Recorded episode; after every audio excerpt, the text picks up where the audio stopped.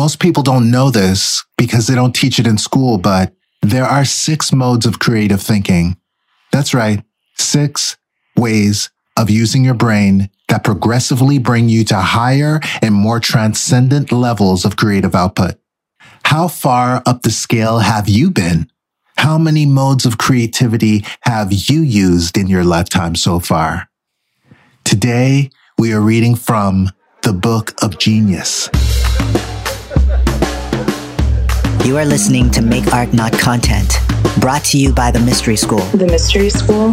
What's that? The Mystery School is an online program that helps creatives all over the world conquer the biggest obstacle they face, themselves. Enroll today at lastnightsparty.tv. The first mode of creative thinking is overthinking. The worst. Overthinking, let's be honest, is hardly even thinking at all, but it still has to be mentioned. I mean, all that brain power being used, but in reality, it's the opposite of creativity. This is the only mode that's destructive, where you use your imagination and brain capacity against yourself. Oh. It freezes you up. Definitely not empowering. No great art is ever getting made when you're overthinking. All you're really doing in this mode is jumping from thought to thought with no self-control and no mental discipline. You're just playing a kindergarten-level association game. One negative thought leads to another negative thought, and they progressively get worse until you have a panic attack. And then the day is basically over.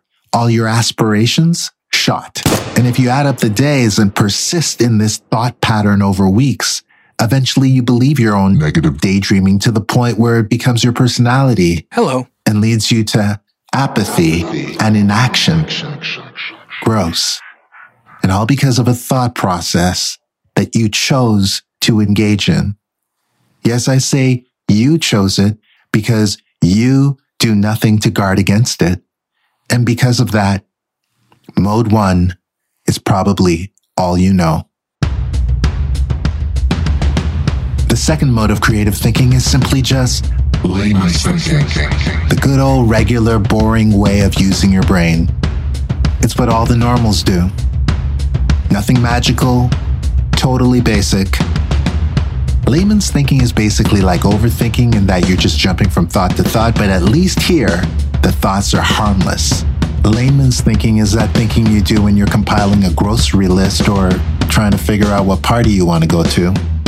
Most people have the same thoughts every day, just in a different order. Their whole brain activity is just a routine. Anyone else would be horrified to look in there. God, it's just one long rerun. But you're cool with it, of course, because you've invested in these thoughts. They're your little babies. You hold on to them for entertainment whenever there's downtime. Oh, you can still write a song or a poem or paint in mode 2. Believe me, people do it every day. But no one will give a fuck. You know you're still in mode 2 if all you're really doing is mimicking others. You'll need to graduate to at least mode 3 if your intention is to make waves.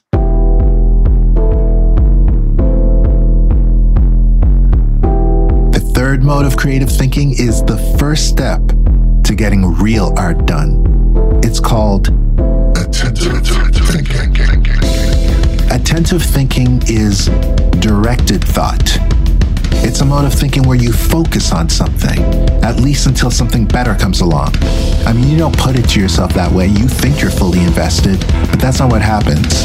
You'll stay with one thought for a while, could even be a long while, but then you'll get bored and move to another thought for another little while till you get hungry or something, or you see something on Instagram that catches your attention. Attentive thinking is fickle. If you're lucky, you might stumble onto something incredible in this mode.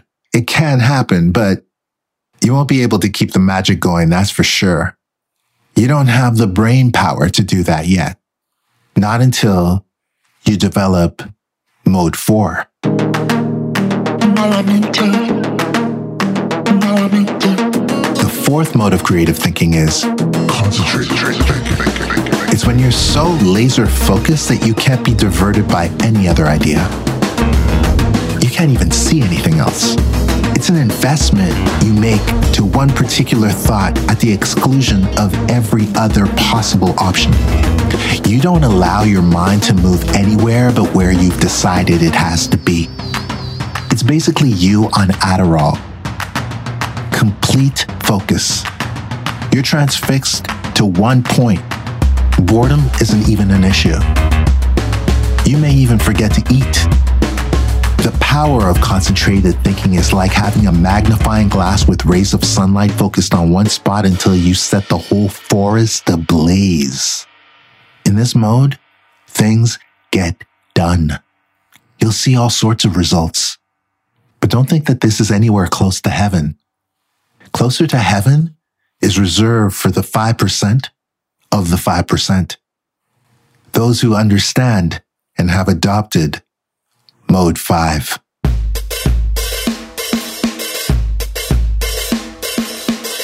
The fifth mode of creative thinking is called obsessive thinking. While concentrated thinking was all about staying focused on one thing for a particular period of time, obsessive thinking is when you stay focused on one thing all of the time. You're watching a random movie after a long day of creativity, and all your brain is doing is scouring the visual and auditory information for ideas. The whole world, as far as you're concerned, only has one purpose: to give you the lyrics to the song that you're working on, or to unlock the secrets of a script that's giving you troubles. You just never shut off. You never move away from your number one thought, no matter what other activity you're doing. Even when you dream about your art. People will say obsessive thinking is not healthy. But then they put art on a pedestal that only this mode of thinking could produce. They'll stand in line for tickets for a Broadway play like Hamilton that's sold out into the next 2 years, or they'll wish they could afford to pay hundreds of millions of dollars to own a Basquiat. How hypocritical to then put down artists that engage in the very mode of thinking that produces the art that you rave about. Look, I get it. Mode 5 isn't for everyone. It's a trade-off. You'll have to choose between leading a normal life and leading the life of an artist. But stay in this mode for long enough, and you'll get to Mode 6. The sixth and highest possible mode of creative thinking. What is it? It's when you get to beyond thought. There is no more thinking. It's when you're exuding as an artist. It's the creativity version of enlightenment. Your connection to art is total. You are now speaking a silent, universal language. You just exude your essence. You let it flow. You are living with grace.